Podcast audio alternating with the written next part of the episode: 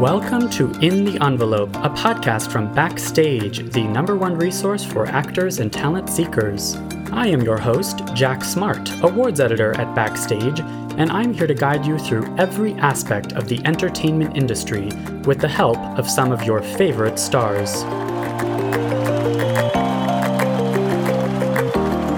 These intimate, inspirational conversations with today's most award worthy film, television, and theater artists provide you, dear listener, advice on how to live the creative life, personal stories of success and failure alike, and maybe, just maybe, a tantalizing glimpse in the envelope.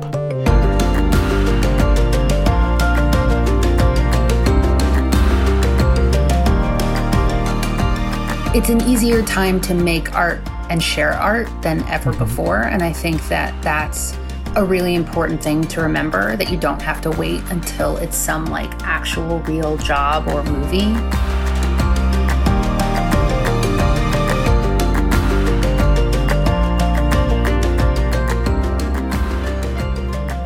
I'm ready.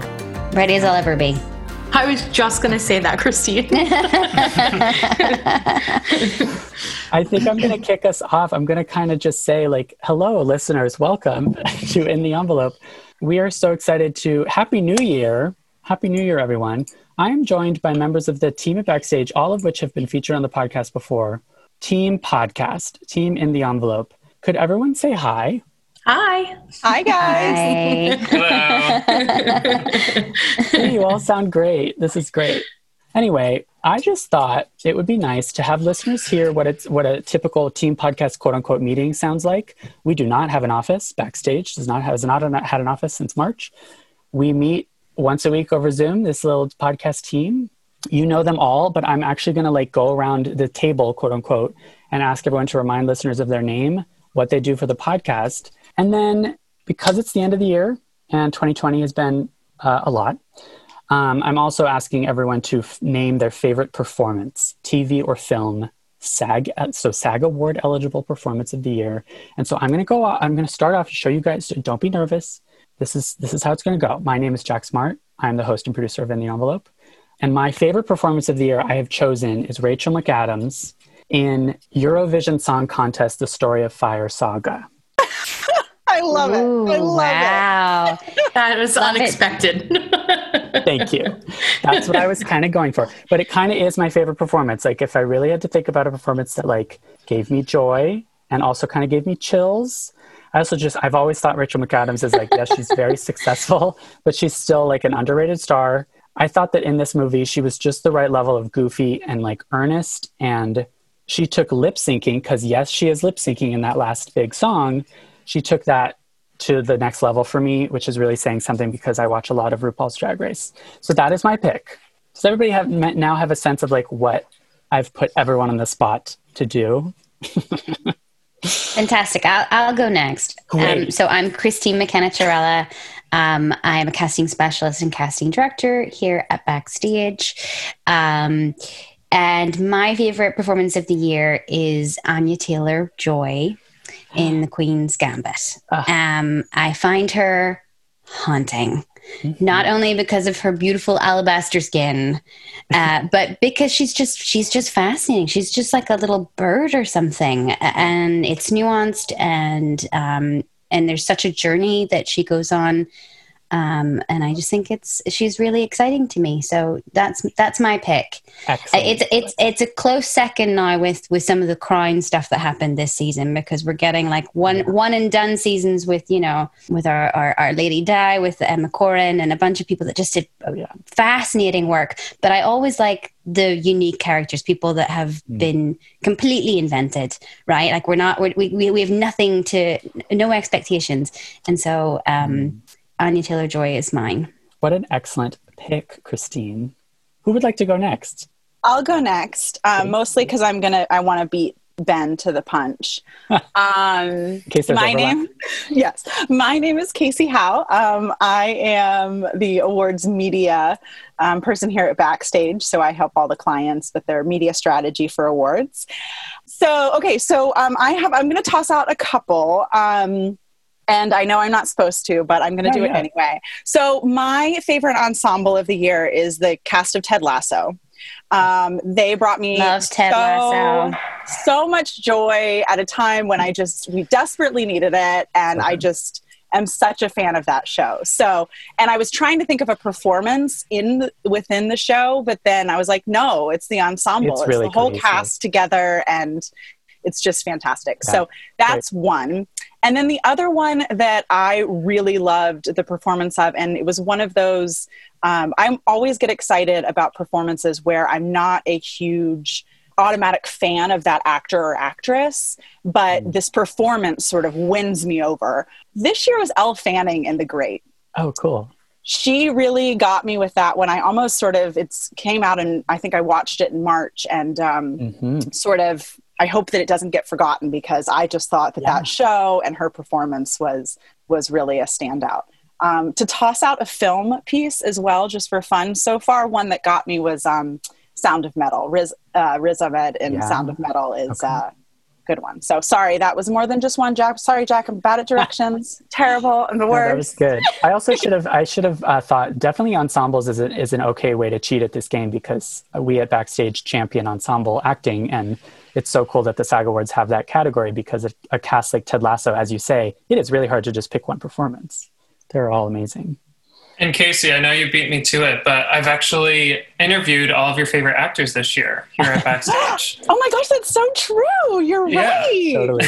Ah, so, so I'll it. jump in here. Um, I'm Benjamin Lindsay, managing editor at Backstage. So, really, that means I have my hands in all the editorial pots, and that uh, goes for the podcast as well. Jack and I work together on uh, basically what this product looks like editorially. Mhm. In terms of my favorite performances, Casey beat me to the punch on Ted Lasso. Oh But- gosh. For television, I think it would be Laura Linney for season three of Ozark. Awesome. Ozark was one that I was slow to get to. It was I didn't watch it until quarantine, um, so I really just plowed through all three seasons in a matter of a couple weeks. And her progression with this character, and in the third season in particular, she the power dynamic shifts really from her being the anti-hero rather than Jason Bateman. Like she becomes the Walter White of Ozark. For film, I I mean I I really like my women behaving badly based on Laura Linney and this Oh one. Uh, so Carey Mulligan and Promising Young Woman. she just really blew me away. I rewatched it for the first time a couple days ago. Rewatching. And yes, rewatching Mm. and um, yeah, j- just a really stellar performance Yeah. and speaks to her versatility as a performer. Um, she's given so much to do here, but then to think that she's the same actress that we met all those years ago playing a 16 year old in an education, Yeah. um, it's just pretty incredible that she's has all those things up her sleeve. So um, yeah, those are my two favorite. Women behaving badly. That is totally the theme. Well, I guess that leaves me, guys. I'm Sam Sherlock. Um, I handle most of, I guess, all of the social media for In the Envelope. And I also assist Casey with Awards Media. Well, Ben stole mine because I was I was a very big Ozark fan. I didn't binge it over the pandemic. I was watching it before then.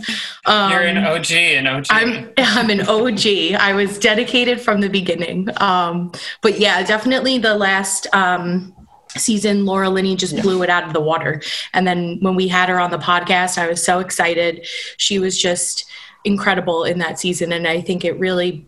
It kind of just brought everything together.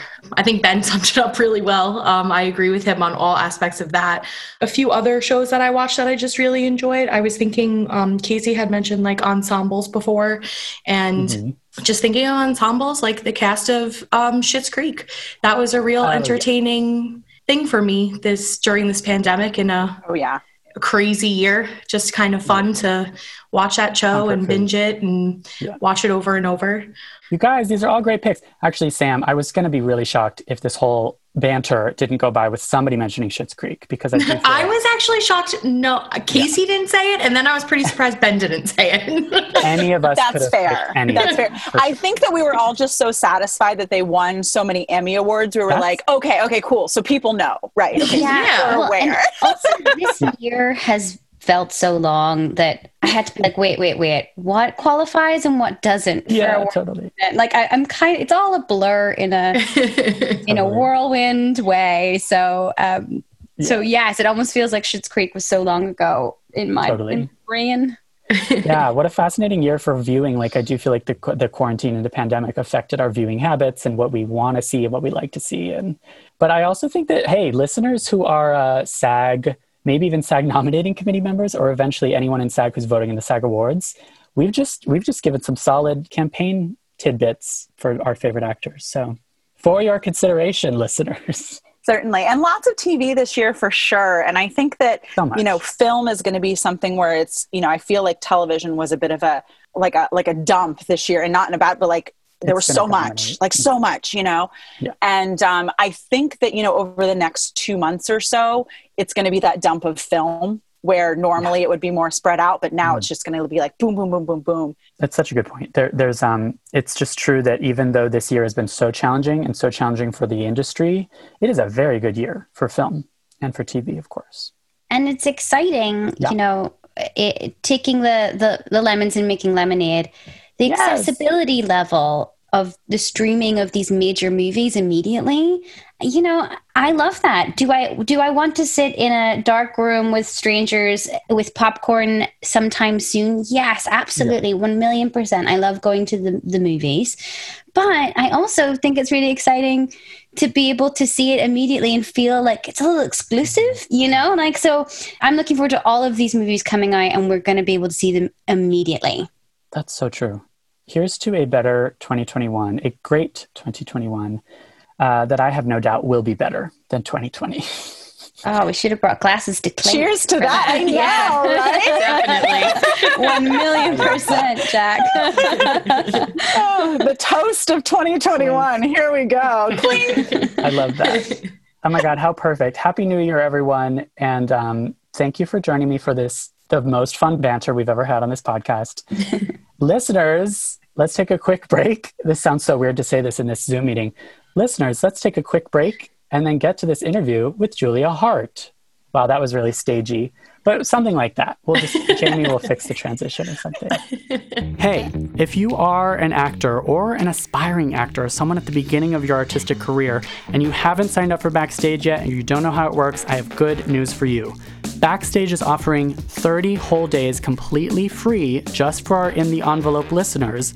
If you visit backstage.com slash subscribe and enter the code ENVELOPE, you will have full access to the site where you can make a profile, upload a headshot, upload a reel, start applying to the thousands of casting notices uploaded every single day on the world's number one casting platform. Again, we are giving listeners of this podcast 30 days completely free to try out Backstage. Go to checkout, that's backstage.com slash subscribe, and enter the code ENVELOPE.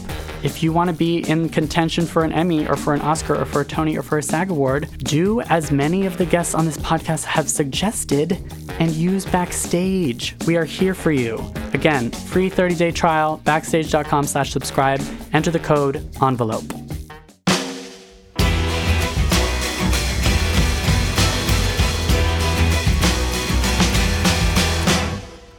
Before becoming one of Hollywood's most exciting writer directors, Julia Hart spent formative years teaching, a job that would inform her work on set with actors. Along with her husband and writing and producing partner Jordan Horowitz, Julia has been the auteur behind Miss Stevens, Fast Color, this year's Stargirl, and from Amazon Studios, I'm Your Woman, a 1970s crime drama starring Rachel Brosnahan. Here's our interview with the brilliant Julia Hart.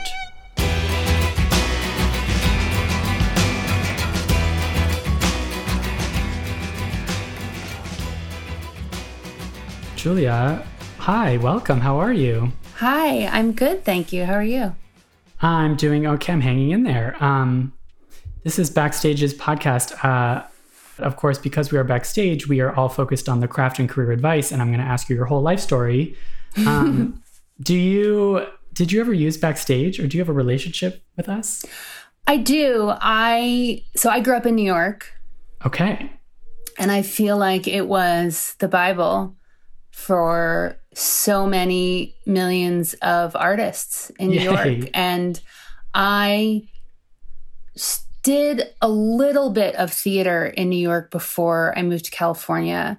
Mm. I did a couple of, I had an off Broadway play, one act play that I wrote that was produced by MCC Theater. Oh, wow. And then I yeah. did, I choreographed an off off Broadway show like right before I moved to California. And so, yeah, it was like always, you know, there were always like so many copies of Backstage. I also used to be a dancer and I took classes at Steps. Okay. And there were backstages oh. all over Steps on Broadway and, yeah. you know, and BDC. And it, it, it, it's definitely something that has been in my life for a long time. Well, that's great.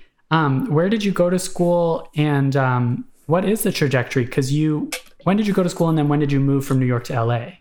So mine's kind of a funky story because I was always I was raised by artists. I was always an artist. I was always dancing and doing theater and seeing theater and writing plays and directing plays. I went to Columbia, so I was like very much a New Yorker for mm-hmm. a long time.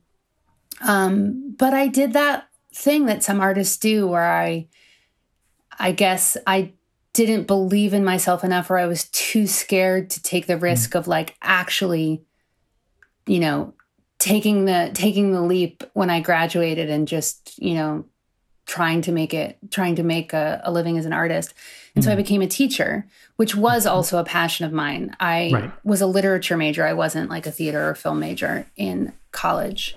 I was a literature major and I did a bunch of student theater because I was interested in the directing and writing side of things. And there were so many opportunities at Columbia uh, for students to to do to to direct and write in the um, the world of student theater there. Um, mm. And so I got a job as a teacher, and right. I was a teacher for eight years.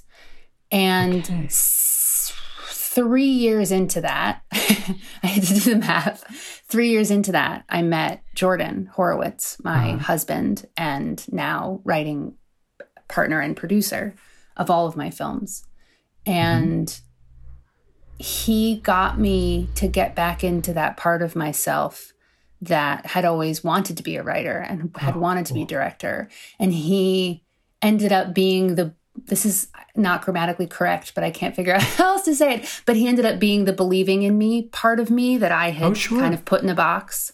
And he opened yeah, it up and he encouraged me and got me writing again and uh, i was teaching we we moved out here because he was producing we moved out here and i was i taught out here for five years um, before mm. i actually quit teaching and and became a screenwriter full-time but he got me writing again and i wrote a couple of scripts and he shared them with colleagues of his and i ended up signing uh. with an agent and my first script, The Keeping Room, ended up on the blacklist. Mm-hmm. And it, you know, I ended up quitting at the end of that school year. And finally, at gosh, how old was I? I think I was like 30. I mm. finally found that part of myself again and took that that leap and that is really now I'm a cool. full-time artist. which is which I, I, guess has always been the dream. Like you said it was the it was the more like it's a part of you and sometimes there are phases in your life when it's not the biggest part of you right? Yeah and i also needed to be a teacher for eight years. Okay.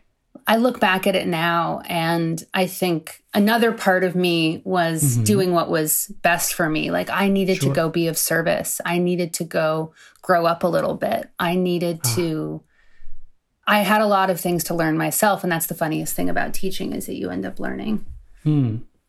Hopefully, than... hopefully not more than you teach, but certainly closer. It's a closer ratio than I think a lot of people realize. But it was a very important. I had you know, I had an incredible time teaching. I am still very close to a lot of my colleagues and my former students. It was mm. a very important, informative part of my life that I use a lot, especially as a director. There's leading a classroom sure. and running a oh, yeah. set have a lot in common. Oh, see, that's so interesting. Yeah, because of course, so while you're teaching, you are writing the screenplays. You're you're you're dabbling with the thought of maybe one day becoming the making the transition to being an artist full time but of course, the teaching, they, those have to be, like you say, those have to be relevant skills to directing and to writing. Is it true also Miss Stevens was inspired directly by experiences that you had teaching? Yes.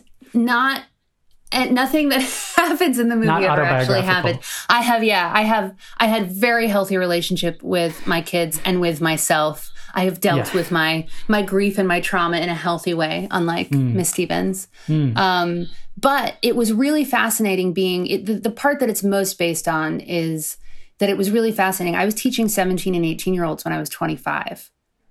And they were looking to me like I, you know, I was the adult who was supposed to have the answers, and I was still figuring so many things out, clearly, even just career wise. Um, And so it was really fascinating to me that very important but very fine line between what it means to be a child and what it means to be an adult, and how adults are still learning and kids are often wiser than we think they are. Um, and there are definitely, and it's been really cute because a lot of my former students are like, "Is Margot based on?" You know, like they Yeah. they definitely see themselves or their classmates in the characters, which is fun too. And that's just so cool. The um, this idea that you can use your life without using it autobiographically, because as you say, the growing up that is what fuels right the artistic process. Yeah, it is interesting. I feel like there are movies that are explicitly autobiographical that filmmakers have made. Mm-hmm. But you can also just use a world, you know, write what you know can also just be a world you spent time in, even if it's not your story within that world. Oh, so cool. And it's also safe to say, write what you know is not a guiding principle of your. Can I ask, like, what is what would you say is your artistic mission, artistic statement? It's such a good question. Um, I I became a filmmaker because I love movies and am incredibly passionate about storytelling, which is so much of what teaching is about and writing is about, is telling telling human stories. But definitely part of that statement is also that as much as I love films, there are a lot of genres that don't represent me and the stories Yeah. or the characters within those genres that I'm interested in telling. And so it's definitely about authenticity and the the human story, but also the human stories that haven't been told. Ugh. And that's what I love. Okay, so this is one of the things I love talking to people about is this idea of, and this is this is related to what you were just talking about with write what you know, is like, is so part of your mission is to tell stories that are underrepresented and that are not as typical. Which does that first require kind of knowing what are the stories that are told and knowing the ground rules and then like trying to break them? Yeah, I think one of the most important things about breaking genre is knowing that genre intimately. You know, with Fast Color, like I'm a huge fan of all the Marvel movies. I've seen Yeah. them all. Like I love big superhero movies. and so I think you have to you know, it's funny because I've definitely also run into genre fans who don't like it when you break the genre or will say like that you don't you broke it because there was something wrong with it, you didn't love it. These are usually Right. straight white men who say these Men. things. Yeah. And uh and uh, I I actually think you have to love a genre in order to even be interested in breaking it. And the breaking of it is actually not because there's anything wrong with the genre.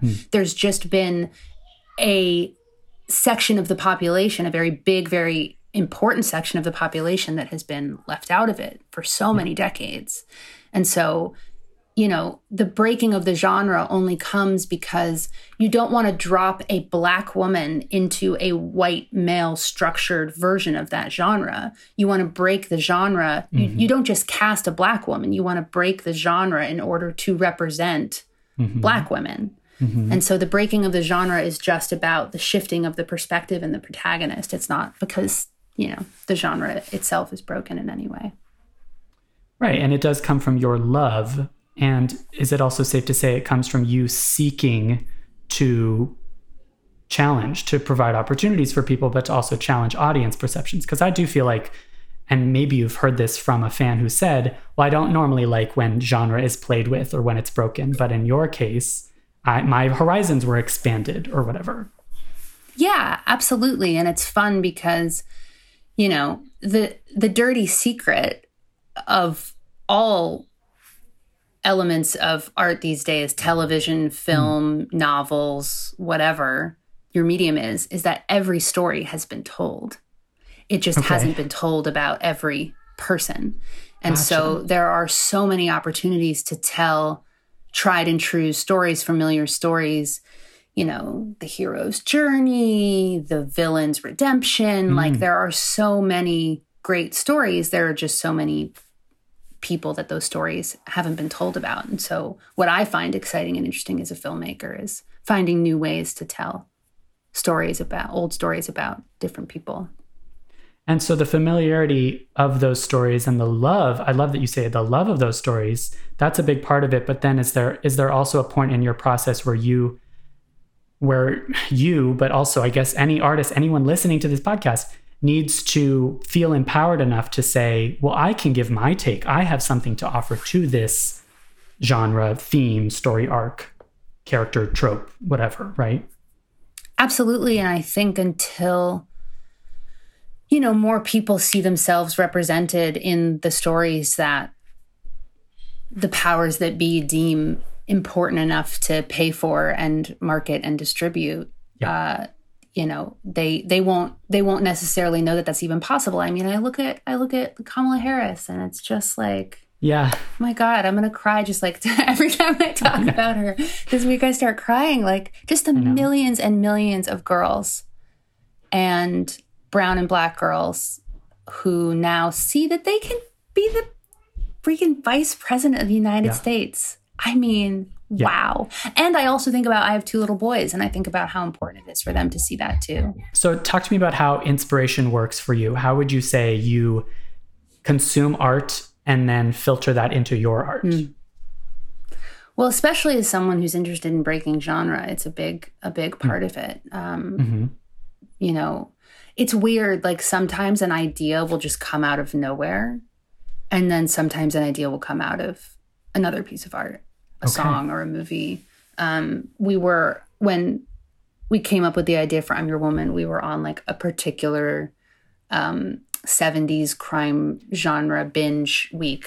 oh, and okay. uh, and that's always really fun when you are just watching movies because you love them and then you have an idea for a movie to make yourself. And then you get to go make it. I mean, what's better than that? Well, totally. And that's, I'd actually love to hear the step by step for let's take I'm Your Woman because if that's then the initial inspiration, well, like what's the next step? and, and was it, um, was the angle like I would like to substantiate the female characters in these types of movies? Well, we were watching we were watching Thief, Michael Mann's first feature, which is one uh-huh. of my most favorite movies.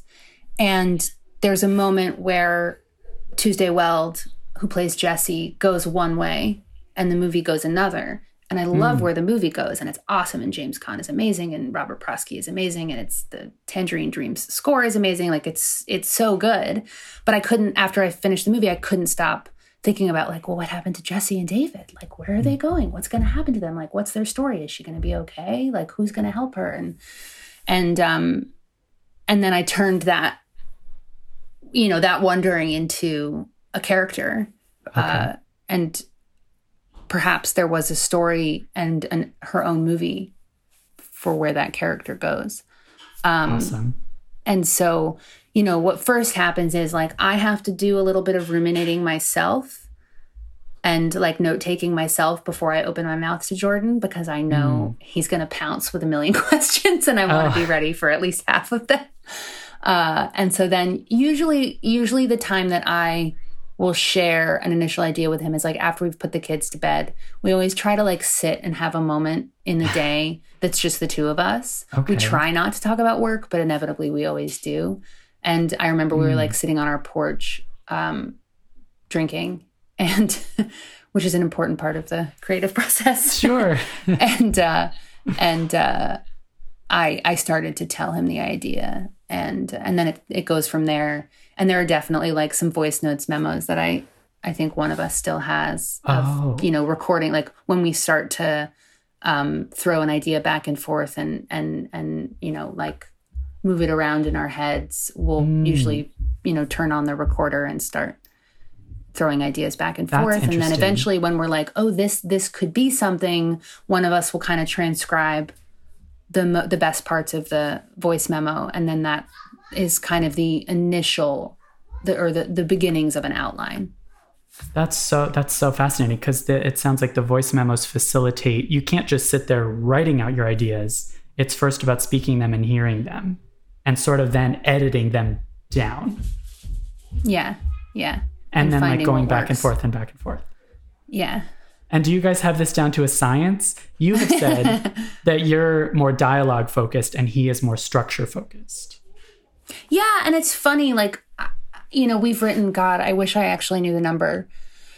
How many scripts have we written together at this point? More screenplays you know, than have been produced. Exactly. Because right. like we've been writers for hire on hire on things uh. that haven't ultimately panned out or are, you know, stuck in the studio system. Hmm. Um, we've also written scripts that we sit on and kind of wait until we're ready to to make them ourselves. Cool. Um, but we've got to have written at least like 12 scripts together at this point. What's been cool that was really hmm. unexpected mm. was that we've both gotten better at what the other person, it hasn't stayed like I'm mostly dialogue focused and he's mostly structure focused oh, or action line focused. Um, we've really both started to get better at what the other person was better at. And that's been really fun because he used to be really, because he never identified as an artist or a writer. You know, he was really focused on producing, but he's actually mm-hmm. a really he's a really beautiful writer and he's gotten better over time and we've made each other better and push each other and challenge each other, but like few things make me happier than when like he'll be brave enough to write a dialogue scene from scratch by himself before I've given input and then it's great. Like he'll write a couple of great lines and it just makes me so happy. So yeah, it's that funny. Really like it's cool. it definitely started out that way, but it's morphed right. as we've just gotten That's better so cool. At, you know, and what it, we do. It, it should evolve right like any any writing collaboration or any solo writer their craft has to it can't possibly be the same every time i asked if it was science if it's down to a science i guess that's impossible right well it definitely like it we definitely don't have to think about it anymore. It just kind ah. of happens you know? Mm. we um we just wrote and i can't talk about it yet but what will probably be our next film. Cool. um but quarantine project. was cool. Yeah. Oh my god the best. We're so lucky to be writers. Um, it's the sure. easiest thing to do in quarantine. Sure yeah. Um, but uh, it was so cool because it, it, it, it, was the script that we wrote where we actually realized that it was down to a science in a lot of ways without us even uh. having realized it like it just mm. we did the thing where we talk about it and then we write it down and then we wrote the script and it was just this like it took a while to get to the initial idea because we'd mm. been hired to do something, but we had to figure out what it was going to be. Um, we had been hired with like an idea in mind, and we had to figure out the story and the structure and the world and everything. Mm. Um, but it was so cool. Like, it's sort of like, you know, how when you're driving, mm. sometimes you like, and not in a dangerous way, but you're just you're you're on autopilot in a lot of ways. You're not like tuned out, like you're focused, but you don't have yeah. to think about it anymore. Sure. Like you Instinct, just you yeah, you instincts. yeah, it becomes it becomes instinctual, and so that was that was mm. really cool, and that was the first time that had happened. Because I guess it is kind of like a muscle, and once you've done the work of yeah, like the initial stages of the inspiration and then the revisions, if that becomes more second nature, it's just more efficient. Like I think our brains are just trying to make the process more efficient. So we learn how to well, and it tap is, into instinct. It is also a job.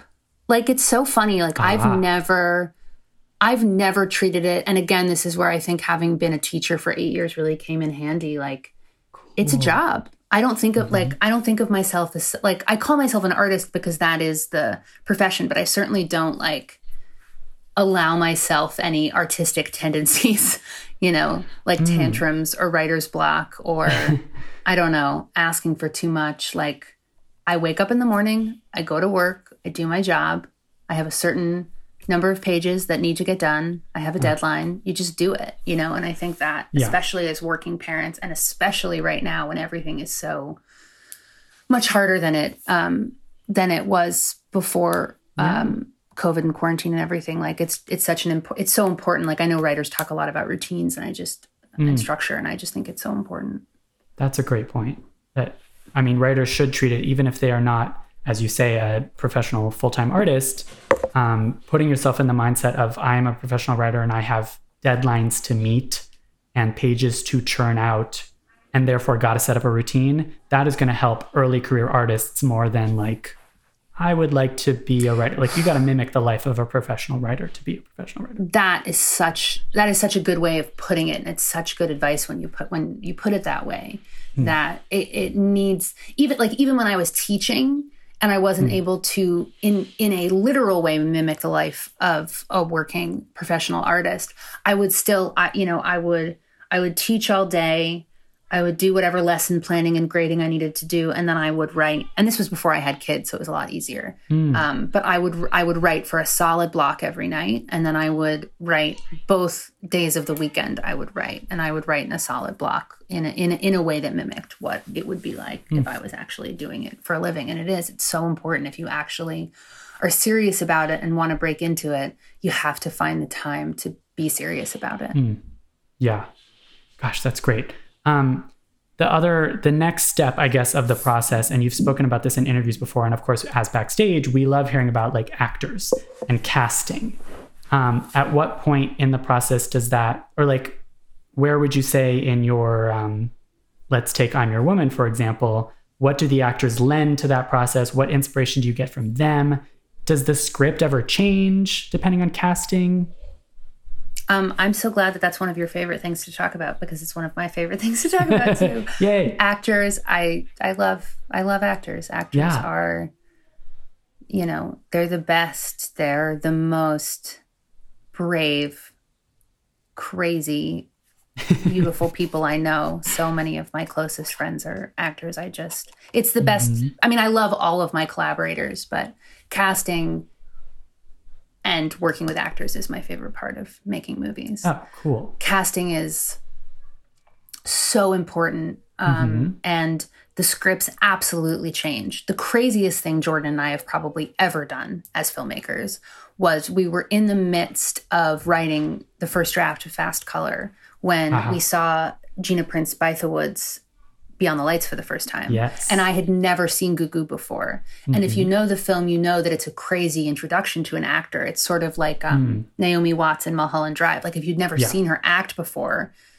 you're like, oh my God, like what is this performance? Like who mm-hmm. is this actor who made me think they were this one thing and then yeah. showed me that they were this totally other thing that I mm. had no idea was coming.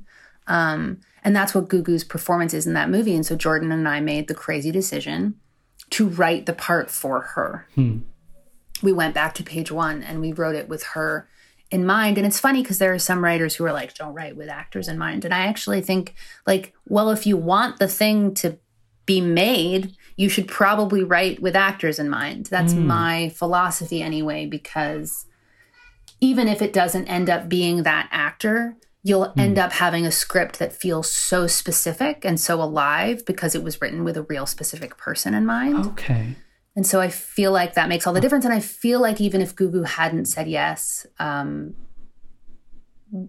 we would have had luck finding the right actor with mm-hmm. the specificity that writing with her in mind brought to the script. But luckily, she said mm. yes. mm-hmm. She was the first person we sent the script to, and she like she read it in like an unprecedented like 12 hours after having uh. it sent to her and i met her a few days later and you know we made so cool. the movie and she's the best human she is she's been on this podcast we, we, spoke to her a few, oh, a she few has? months ago yeah.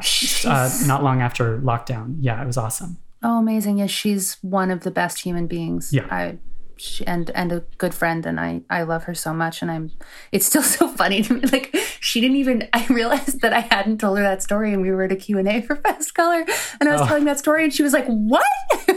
And it was so funny because I had told it in the press and so I had forgotten that mm. I hmm.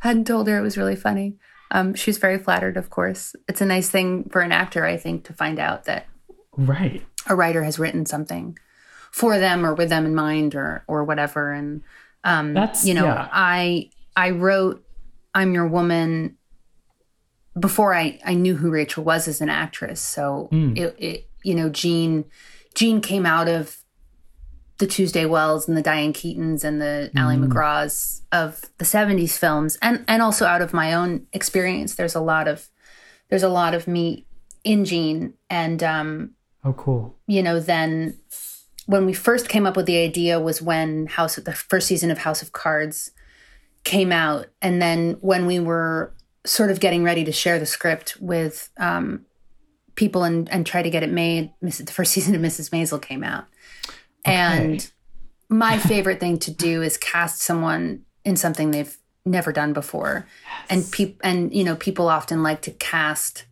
actors in the same type of roles and i mm-hmm. actually find it much more fun to just trust that they're a really brilliant actor and mm-hmm. can do anything because most actors can that's the whole point oh. um, and uh, and so we had seen her you know play rachel in house of cards and midge and mrs mm-hmm. maisel and we were like here's a completely other different thing that we think you would be extraordinary at and i i think she is and is totally mm-hmm. disappears into the part um, mm-hmm. but yeah and and then you know we she and i had several once she signed on she and i had several um, long conversations that i think are part of the rehearsal process and most actors do too like rehearsal doesn't mean oh. you know just getting up on your feet you know rehearsal um, is oftentimes just you know just long conversations about the script and the character and their history and all of that um, and then i rewrote mm. the script um, and uh, something else that I do a lot when I'm casting that I think might be an interesting tidbit to share. I don't. I've actually never asked any other directors if they do this. I prefer to watch interviews with actors. oh, cool. Um, video oh. interviews as opposed to like other films of theirs.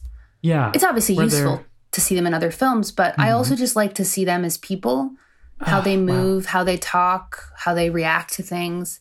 Um, it's why I think either, you know, this was, I haven't cast a film since Zoom has been like the norm, but, yeah. you know, either over Zoom or Skype or FaceTime, if you don't get the opportunity to meet them in person, um, mm-hmm. especially again, the way things are right now, it's just so important to just see them and watch them and observe and you mean like people. to see the physicality of themselves but also to get to know them as as a person? Uh, like is this also yeah. for the function of like the person that you would like to just spend time on set with and be a collaborator with? Yeah i just think that it's so important to obviously you want to work with talented people but we definitely i don't know if i can curse on this podcast. Please do.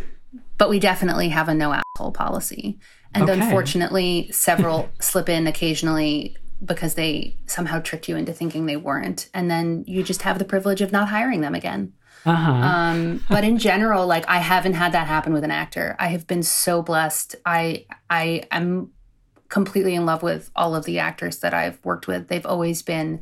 I've never had any like issues or problems mm. or people being disrespectful. Mm.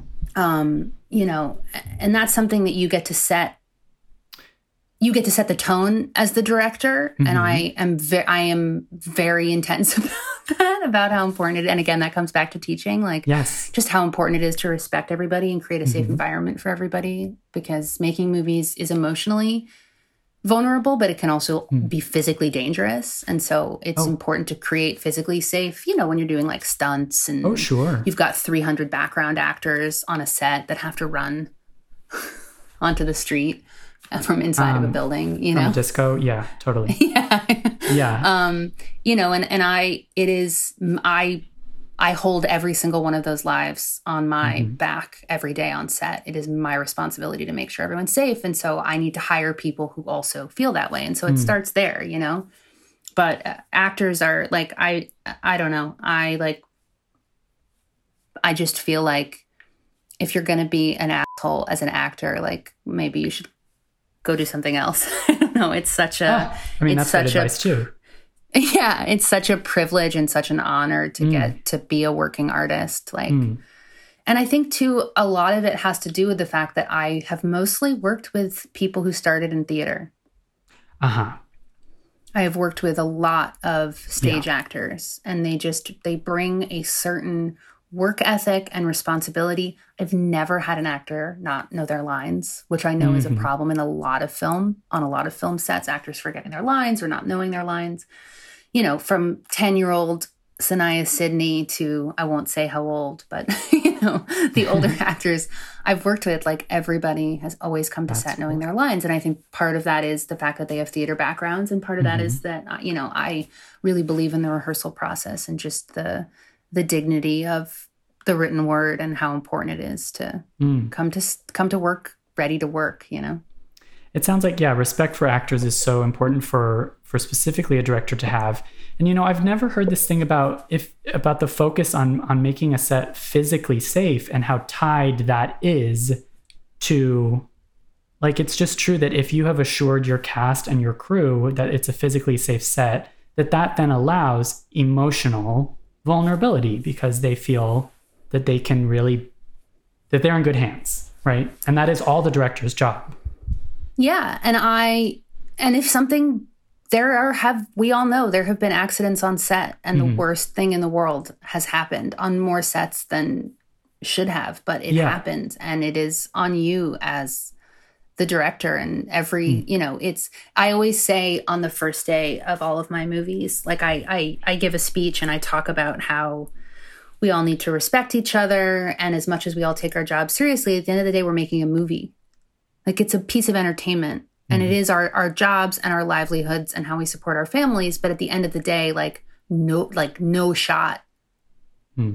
no set piece no scene is more important than every single person's life on set and it's just you know you hear you you hear these stories about actors getting hurt and like directors knowing. Honestly it's part of why i became a director was i was just like we can do better. Like i was on some sets That where i cool saw some some shit go down that was so not okay and it's like what like what's the point? It's just a movie. No Right. disrespect to movies. We all love them and it's our job it's still our job but like it's not because of respect to getting hurt. movies that you want to yeah yeah. See okay that's so cool to hear especially just can i ask you about just the simple fact that you are a female director in a male a very male dominated job? Historically uh the i mean the statistics are they, it never gets old. Like every time i look Yeah, at the statistics of female directors i'm still like what? Like i'm not yeah. Yeah it's still so shocking to me. So like what would you say i'm sure you're asked for advice for directing all the time. What would you say to specifically women who want to get involved in this very male dominated field? Just to not wait for permission i did and Hmm. i'm fine. Like i'm like i've made a career as a director but like i Mhm. wish that i um you know i wish that i had been as i said you know braver about putting myself out there uh, when I was younger. And I, I think, too, it's such an exciting time to be a woman or a person of color or any minority group that is underrepresented um, by the people who end up getting to direct most of the movies in our world. Mhm. Um, it's such an exciting time because they can they can make a movie on their phone and they can post it on the internet. You know, they can share their art. It's easy. It's an easier time to make art and share art than ever mm-hmm. before, and I think that that's a really important thing to remember that you don't have to wait until it's some like actual real job or movie. Um, there are opportunities for writers and filmmakers to mm-hmm. to share their work in ways that you know weren't weren't around even like when I was in my twenties. And so I think it's important to just go do it. Hmm. That's great advice. That's exact. I mean, that's exactly what we love to hear. If there's, if there were one piece of advice that you would go back, maybe not necessarily that you would go back and tell yourself for your career, but like, what do you wish early career artists knew more? I think that there is, I think one of the mistakes that gets made is thinking that as a young artist or an underrepresented artist, when you do finally get hmm. the opportunity, to have to pretend that you know everything because you have to represent either your gender or your race. Or, um, you know, you are worried that because you are a woman or a person of color, that these other people aren't going to listen to you or take you seriously. And so I think a lot of young artists make the mistake of acting like they know everything and, and push putting making themselves be inauthentic, which is obviously the opposite of being an artist. Wow. And so I after having not been brave for a very long time, when I walked onto the set of Miss Stevens, it was my first time I hadn't made a short. It was my first time hmm. directing anything. And I was just very honest. I was mm-hmm. like, you guys have all made more movies than me, and I'm in charge. and that's Cool. funny. And I don't want to hide or be afraid of the fact that you guys know more about me than certain things. So I am going to say, I don't know. Wonderful. And I had to I had to do that a lot and it was really liberating. And what Mhm. happened was it wasn't that my crew didn't respect me. They actually felt respected by me Hmm. because I was listening to them and Mhm. learning from them. Instead of like walking around pretending I knew everything, I was getting to learn so much and they were getting to teach and that made them feel respected and important. And so I gained their respect by being honest instead of being all knowing. and um Right. Putting on and an it was great.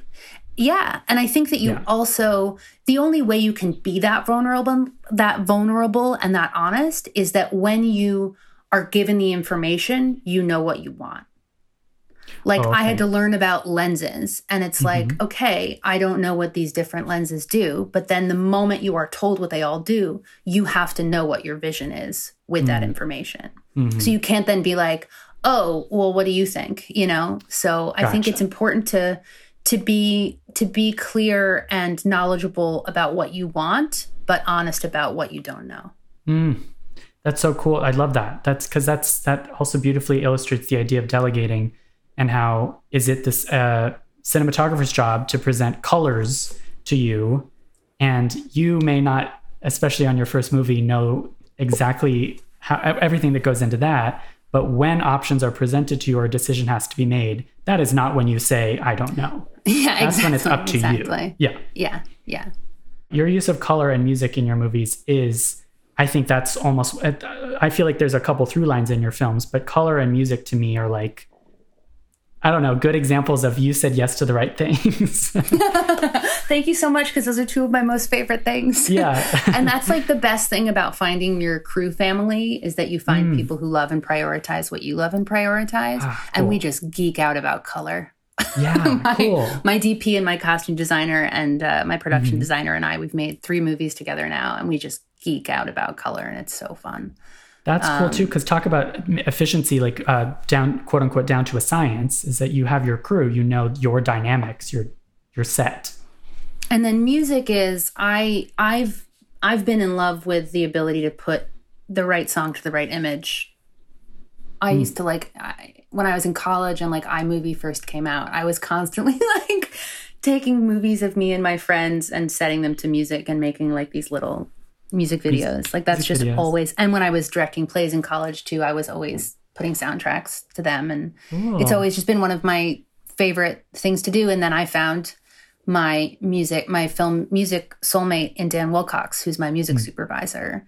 And he did um he did miss stevens and fast color and then disney has their own music department. Um and then he also did i'm your woman. And again it's like it's so fun when you find someone who understands what it is that you want to do with music and image and goes you know right along that Totally. uh, that journey with you.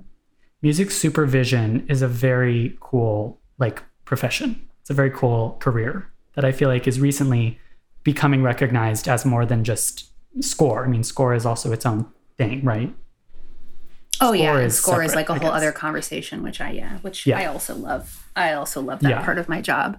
But yeah, so music supervisors are responsible for either finding or securing songs that you've already chosen as a filmmaker, and then mm. also negotiating with the record companies and the hmm. artists and whoever Wow. owns the rights because there's publishing which is like if a character sings a song you have to get the publishing rights which is the tune and the words. Oh, but then if you want to play the actual song in the film that's you know the the rights to the actual song is a Right. like the actual recording of the song is a whole separate thing. Sometimes they're owned by different people. It's a very complicated job and he is very good at it.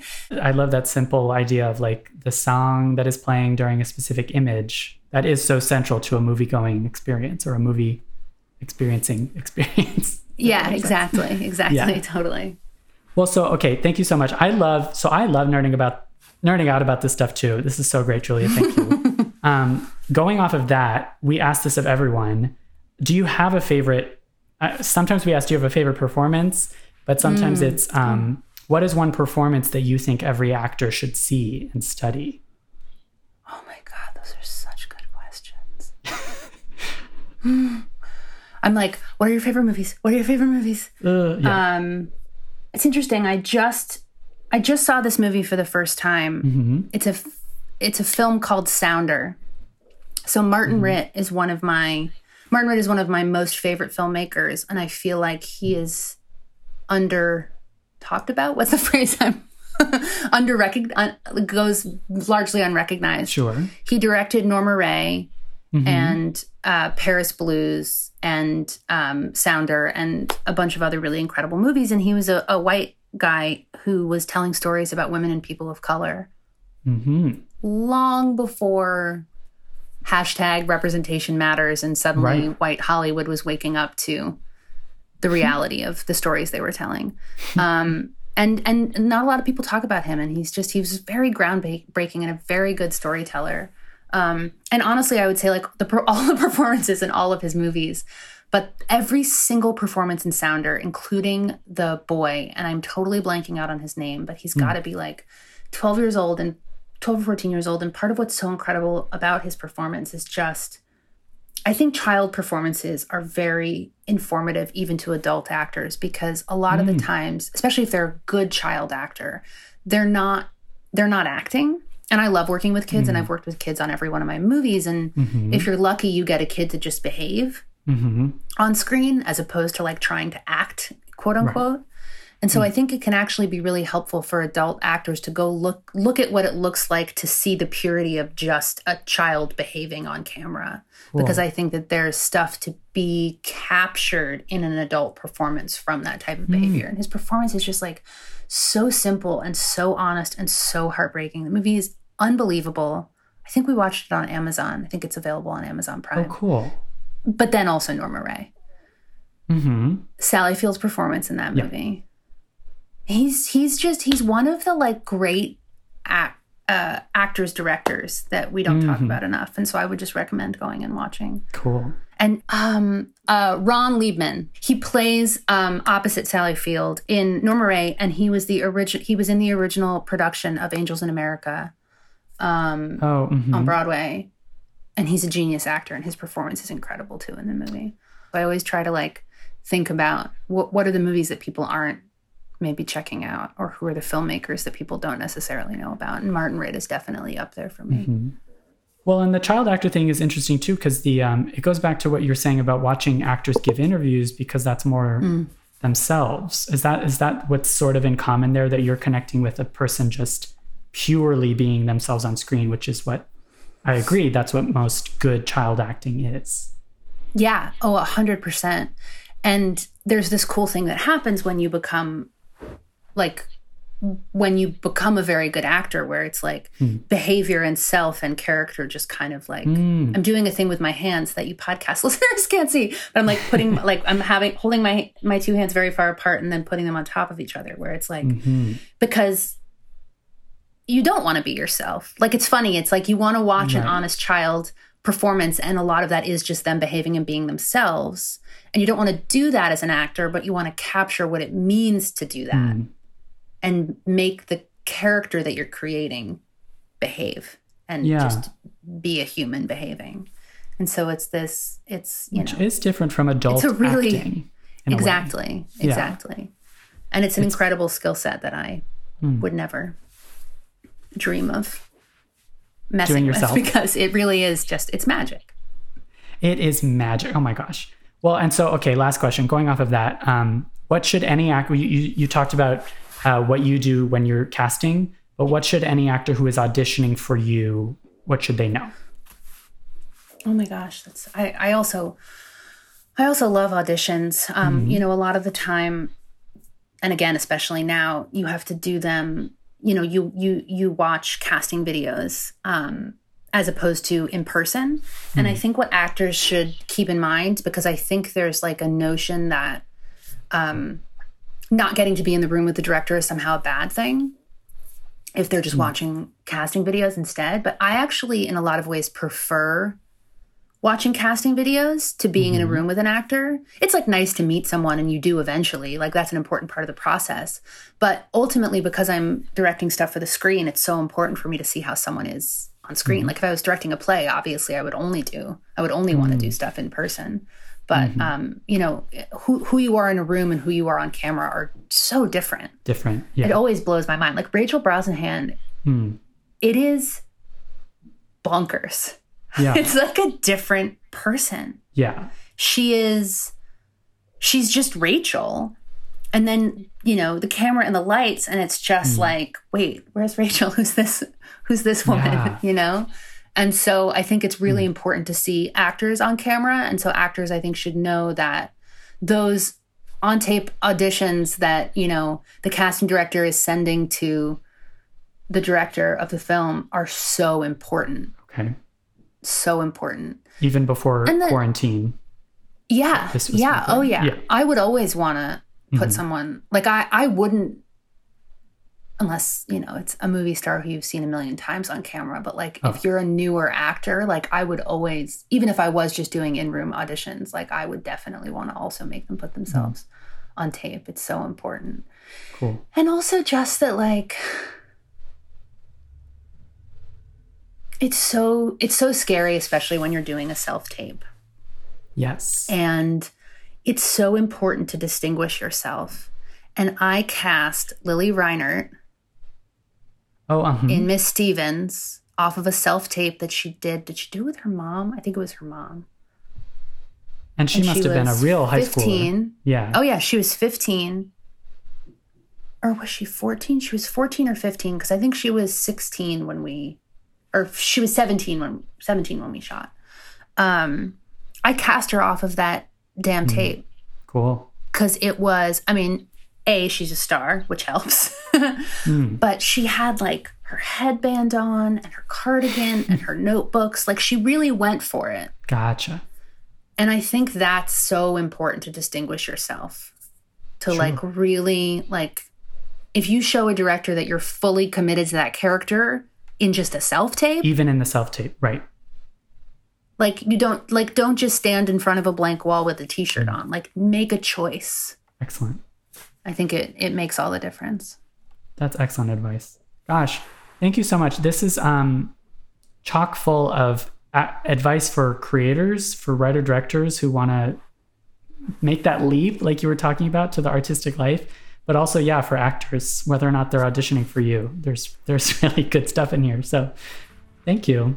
This was so fun. Oh. Thank you so much. I loved getting to talk about all of this. This was wonderful.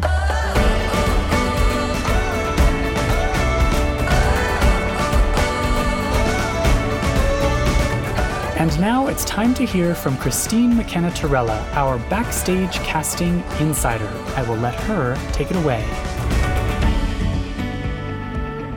Hi, guys. Christine McKenna Tirella here, the Backstage Casting Insider. At Backstage, our mission is to connect actors and creators with opportunity. And in line with that mission, at the start of the year, we'd planned on launching two major software additions to the site in 2020. The first feature launched in January, an alternate profile category for voiceover, helping reflect that that skill is an art unto itself and that our actors with the interest and resume could audition for voiceover roles. And of course, for our creators, so they could easily find the correct profiles and features they need for their projects. The second major feature was an audition scheduler, launched in February, adding the ability for creators to be able to select talent, schedule, and manage an in person audition all on the site at Backstage, making that process easier to manage for both actors and creators. Then March happened, and as a team, we brainstormed about how to be of service to our community. When the pandemic hit, we added the slate, which ended up being hundreds of hours of free content for the acting community. Access to high profile casting directors, producers, talent agents in a variety of different presentations of panels, workshops and Q&As, all aiming to help the community navigate this weird and uncertain time. We developed additional features on our site for creators and actors so they could be able to connect and audition safely. In April, we launched Remote Auditions, which was an add on to the new audition scheduler we had just launched. It is a virtual audition room where actors and a casting team with multiple creators can audition safely. If you haven't used it yet, think Zoom, but a hundred times better. Manage your entire schedule of the audition. The actors have unique links to the audition room. The creators and collaborators can see resumes, headshots, and reels all in one place and take notes virtually all in one place. And the audition material is now stored on the audition homepage and can be trimmed down after the audition to reflect the best take. We also launched pre screens as a feature which actors and creators alike will benefit from. Here, the casting team can request material as part of the application process, and when the actor sends in the audio for voiceover or the video that's been requested, the team can review the material before requesting an audition. As a casting director, I have to tell you, I am super excited about this feature. It is a win win for actors and creators. I get to see more actors do their work, more actors get to show me what they've got.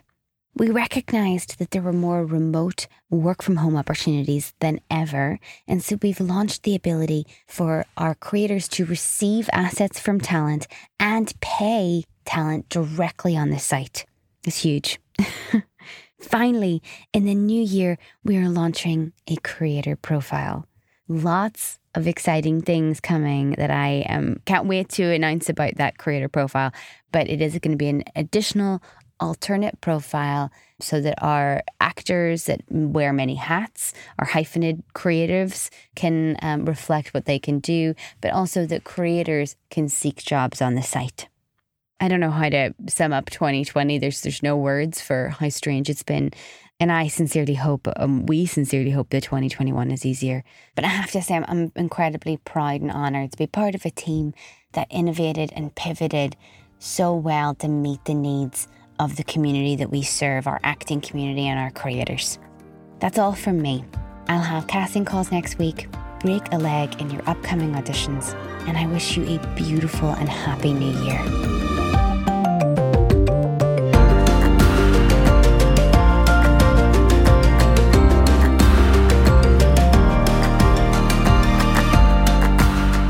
Envelope is recorded at Lotus Productions and Hyperbolic Audio in New York City, and Soundbox LA, Mark Grouse Studios, and Buzzies in Los Angeles.